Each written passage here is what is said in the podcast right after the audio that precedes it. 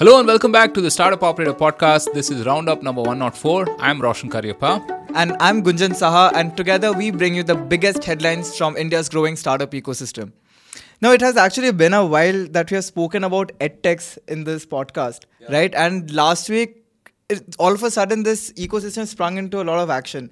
We had news from Physics Wallah, Aakash. We'll also be taking a deep dive into how India's digital public infrastructure and goods system has really propelled the economy.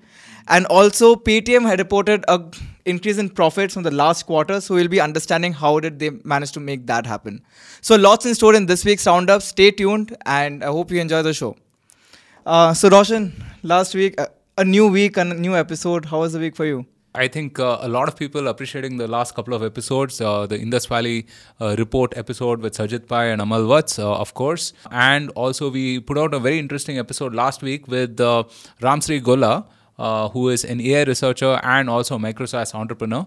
That has been getting a lot of traction as well. So yeah, very good content coming up next week as well. So hopefully, stay tuned and like, share, subscribe, all of the good stuff. Okay, so last week we did see a lot of news from the edtech ecosystem, right? Unacademy is right now in talks for a potential merger with Aakash, which was acquired by Byju's in 2021. Now, if this deal happens, it will be merged with Aakash. With this, Aakash's valuation will increase to $3 to $4 billion and their revenue right now currently stands to around rupees 1,400 crore, right? And this $3 billion valuation is giving the company a 10x revenue multiple. So depending on what article you read, I mean, it either suggests that Unacademy is looking to merge with Aakash or that Aakash is looking to merge with Unacademy. Again, you know, go by whatever you think is your favorite one, most reliable one. Aakash is a money-making entity, right? I mean, it's churning out a ton of cash. They're going to end FY23, I think, with 2,500 crores. And that is why 10x multiple on the valuation also. So it's kind of interesting, right? EdTech, there's a period of consolidation now, right? Obviously, I mean, all of these folks raised a ton of money in 21, 22, a bunch of acquisitions. Some have worked, some have not worked. And all of them have laid off a bunch of people. They've had to tighten their purse strings. So it'll be interesting to see who sort of blinks first, you know, in this whole Byju's and Unacademy sort of a showdown. Of course, you know, Byju's was last valued at about $10 or $12 billion.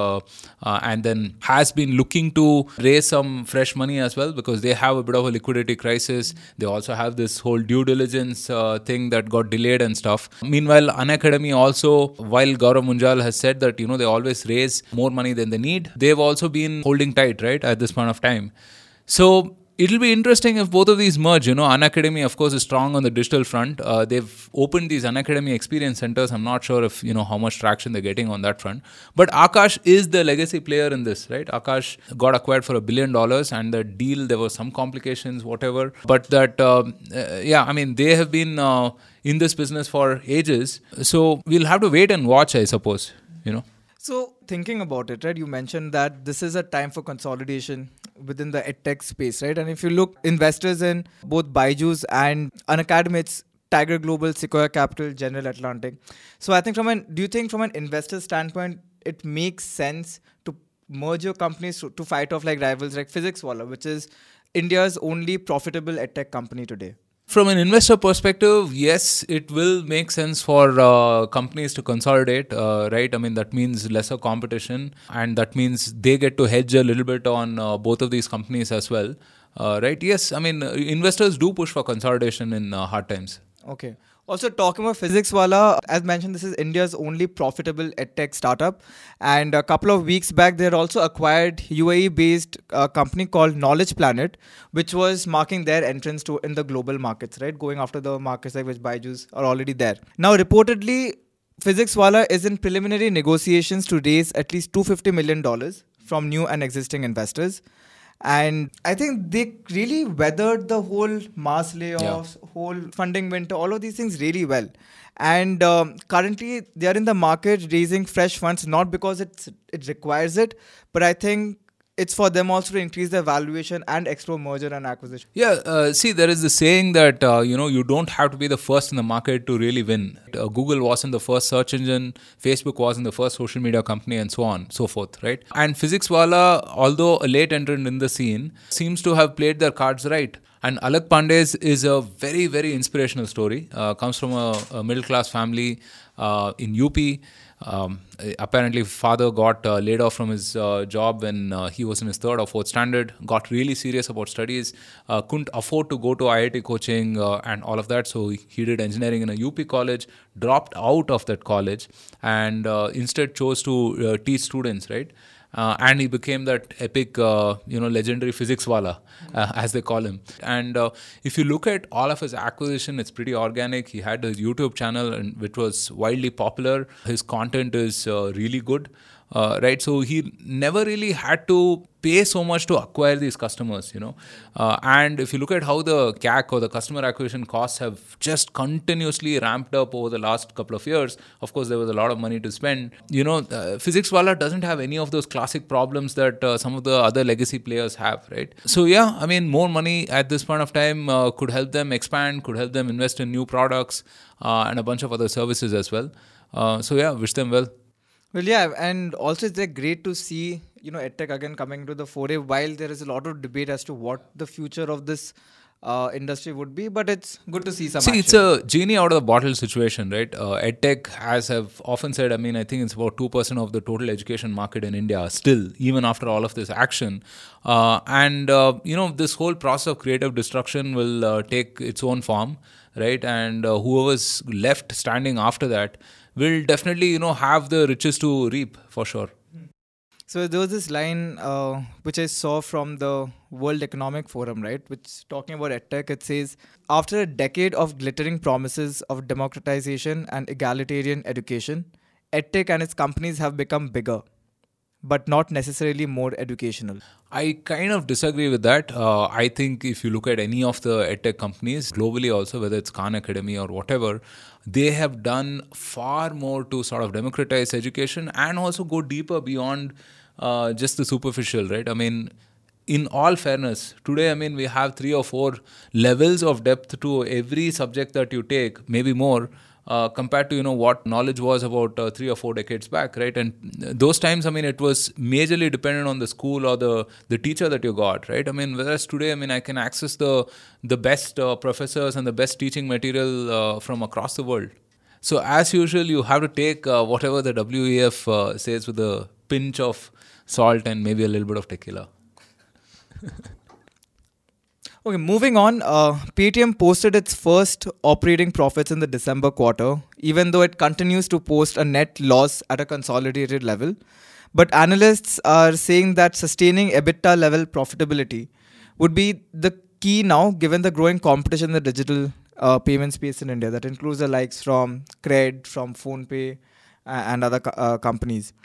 Paytm's operating profitability resulted from indirect expenses dropping to less than 49% of revenues, and this is compared to 58% from the year ago.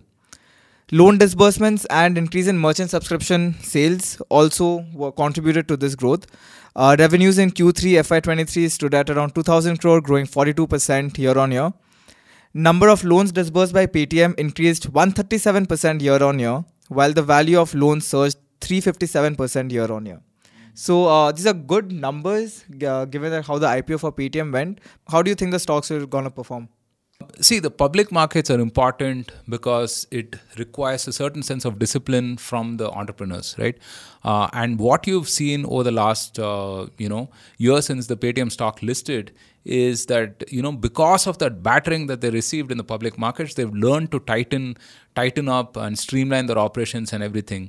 Paytm a couple of years back was so many things, right? Paytm Mall, Paytm Money, Paytm this, Paytm that. I didn't know if it was a payments company or an e-commerce player or a financial management app, right? What was it? And I think what they've done really well over the last 6 to 9 months is learn to sort of streamline all of this and cut all of the clutter, you know. The focus has been lending and payments primarily. They've done some innovative stuff with this whole Paytm music box or whatever they call it, right? Which is, you know, what tells the merchant that the transaction has happened. I mean, typically, I think if you pay at one of these outlets, you have that received payment of 95 rupees. And that's so much helpful for the merchant. Very helpful, because it also prevents fraud as well. You know, some of these folks had launched apps that would mimic that Paytm sound or whatever. But with these boxes, they're able to eliminate that fraud and give that peace of mind to merchants as well. They've been acquiring more number of merchants. I mean, they've also been able to loan enough money. I think they have a loan book of something like 7,000 plus crores at this point, which is not insignificant, definitely. And they've been able to cut down their EBITDA from, what it was, minus 50 or something to something like minus 15 or 16%, which is also why Goldman was pretty optimistic about Paytm, right? Saying that they will turn around a profit by about September of 2023.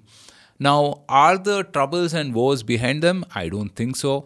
I think it's still a long way ahead. But props to the founding team, props to the senior management team that, you know, they've decided to weather the storm. Hopefully, things get a lot better. Yeah, and of course, you can't discount PhonePe, right? Who is in talks of raising at a valuation of $12 billion. It's such a dogfight market, right? I mean, there's, Bharat Pay, there's PhonePe. This whole lending itself, right? I mean, there's a finite number of merchants who would qualify, and they have all of these different options at this point of time. But credit itself will not become a commodity in India. I mean, of course, we are famously credit starved, so that's going to take ages. So I personally feel the market is big enough for multiple of these, fintechs to exist. All right, moving on, let's talk about some of the fundraise announcements from the week. Ola Electric is close to raising funds of $300 million for its expansion plans and meet other corporate needs. It may also break into profitability. With close to $1 billion annual revenue run rate, Ola Electric is today India's largest EV manufacturer by volume and revenue. And this is all within a span of 1 year since their first delivery. Then we have Character AI, which is a 16-month-old startup that builds online chatbots. And they have raised $150 million at a valuation of $1 billion. Now, of course, this high valuation comes since they are building a technology that could one day rival the systems under development at OpenAI, which is ChatGPT. Then closer home, we also have Charge Plus Zone, which is an Ahmedabad-based EV charging startup. They have raised $54 million in Series A1, led by Blue Orchard Finance.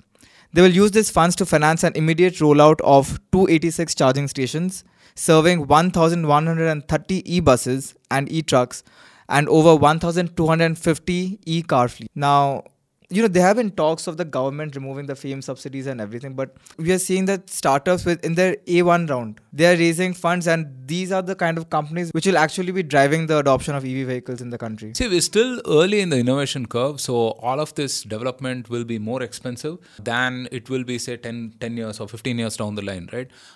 We spoke about Paytm's comeback. What about Ola Electric? They've really turned around from the time their bikes were blowing up on the road. So props. Our famous thumbnail, right? Of course, who can forget? So, really props to them, man. They're moving at breakneck speed and they've just focused on execution. They have more scooters on the road, than earlier. So, I think this whole market is getting a lot more interesting. And the FAME subsidies won't go away for, any foreseeable time, in my opinion, right? Because I think the government still wants us to sort of move to alternate fuels, right? And reduce some of those oil imports, especially given the macro situation now with, how things are. So, definitely interesting bunch of fundraisers. Also, I think it was last month or something where Prime Minister Modi announced a huge investment in hydrogen fuel. So not only are we looking for solar-powered or lithium-ion-powered EV vehicles, but there's also going to be hydrogen fuel vehicles. Yeah, and all of the big conglomerates also have gotten behind that, right? I mean, you have Adani with the Adani Green, right? And then you have Reliance as well, planning to put billions into this. So there's definitely a lot of movement on that whole net zero emissions by 2070 movement. Okay, moving on to the Talk of Town section, there's this tweet by Ali who reports that Pornhub was just acquired by private equity firm Ethical Capital Partners. You can't make this shit up.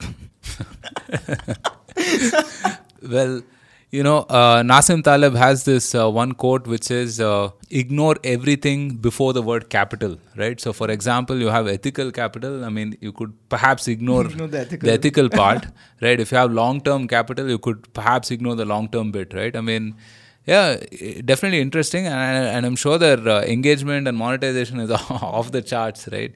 Yeah, talk of the town indeed. Couple of years back, right? There was, I think it was Zomato that started putting up ads on Pornhub. Correct. And well, it worked for them. At that time, I suppose. And then plenty of people maybe copied them. I don't know. What's it like these days, Gunjan? All right. So yeah, that was for this week's roundup. Roshan, anything on the upcoming conversations? Next week, we're going to publish this fantastic conversation that I had with Achyuthanand Ravi, co-founder of Kula, which is a recruitment startup. It is somewhat of a masterclass on recruitment. Achu has been a founding recruiter at Freshworks, Practo, has hired for Stripe, Uber. And I asked him a bunch of different questions on, how to attract the right talent. How do we know if this person is right for the journey? Whether you're in the 0 to 1, 1 to 10, 10 to N sort of a phase. And really how to differentiate yourself as a brand in this sort of a hiring market, right? Wonderful conversation. Do check it out and let us know what you think.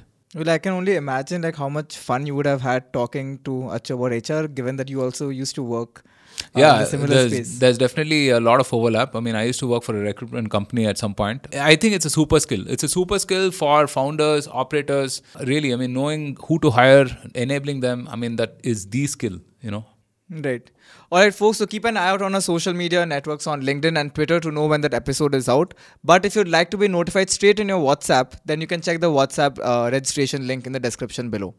Let us know how we did this episode by liking this video, subscribing to the channel, and leaving us a review on your favorite podcast platform. Keep those comments coming in. We do love reading them. Thank you so much. And yeah, I guess we'll be back again next week with more exciting updates from the world's third largest startup ecosystem. See you guys. Bye-bye.